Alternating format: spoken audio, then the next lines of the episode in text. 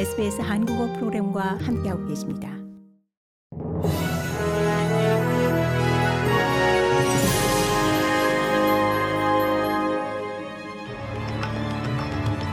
(2022년 12월 19일) 월요일 오전에 SBS 한국어 간추린 주요 뉴스입니다. 2022 FIFA 카타르 월드컵에서 아르헨티나가 우승을 차지했습니다. 아르헨티나는 프랑스를 상대로 펼친 월드컵 결승에서 전후반 90분 동안 2대2, 연장전까지 3대3으로 맞선 뒤 승부차기에서 4대2로 이겨 우승을 차지했습니다. 이로써 아르헨티나는 자국에서 열린 1978년 대회 그리고 1986년 멕시코 대회 우승에 이어 36년 만에 세 번째 우승컵을 들어올렸습니다. 연방 정부의 영내 위협 증가를 경고한 중간 보고서가 제출된 후 호주 총리가 방위비 증강의 필요성을 강조했습니다. 앤소니 알바니지 총리는 호주가 이 첨단 기술로 군사력을 강화해 점차 국방 자립도를 높일 필요가 있다고 말했습니다. 스티븐 스미스 전 국방장관과 앵거스 휴스턴 전 합참의장의 이 국방 전략 검토 중간 보고서는 또 보병 차량과 탱크, 육군 헬기를 감축하고 해상 및 공중 능력을 더욱 강화할 것을 촉구하고 있습니다.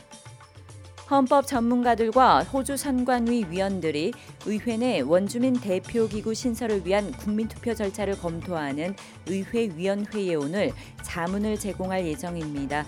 의회위원회는 1999년 공화제 채택을 위해 사용된 호주의 국민투표 실시 법안에 대한 제안된 개정 방안을 검토 중입니다.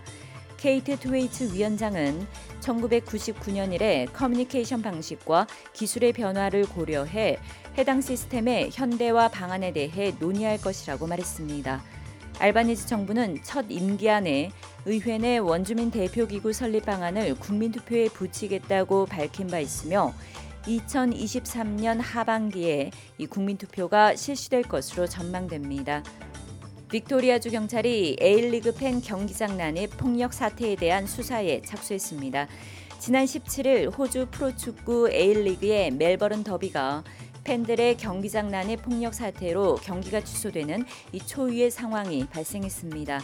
이 과정에서 멜버른 시티의 골키퍼와 주심, 카메라맨이 부상을 당했습니다. 빅토리아주 경찰은 110명이 넘는 관중들의 행동을 비디오 영상으로 살펴보고 있다며 목격자들이 나서줄 것을 호소하고 있습니다. 이날 팬들은 A리그의 grand final match를 2025년까지 시드니에서 주최키로 한 결정에 불만을 품고 난동을 부린 것으로 전해졌습니다. 고국에서는 며칠째 영하 10도를 넘나드는 강추위로 피해가 속출하고 있습니다. 기상 악화로 하늘길과 백길에도 차질이 빚어져 어제 전국 공항을 오가는 여객기 109편이 결항됐고 전국 57개 항로를 오가는 여객선 77척의 운항도 통제됐습니다. 서해안과 제주도를 중심으로 오늘 새벽 대설특보가 발효된 가운데 오늘 아침 서울 기온이 영하 12도까지 떨어지는 등 한파가 이어졌습니다.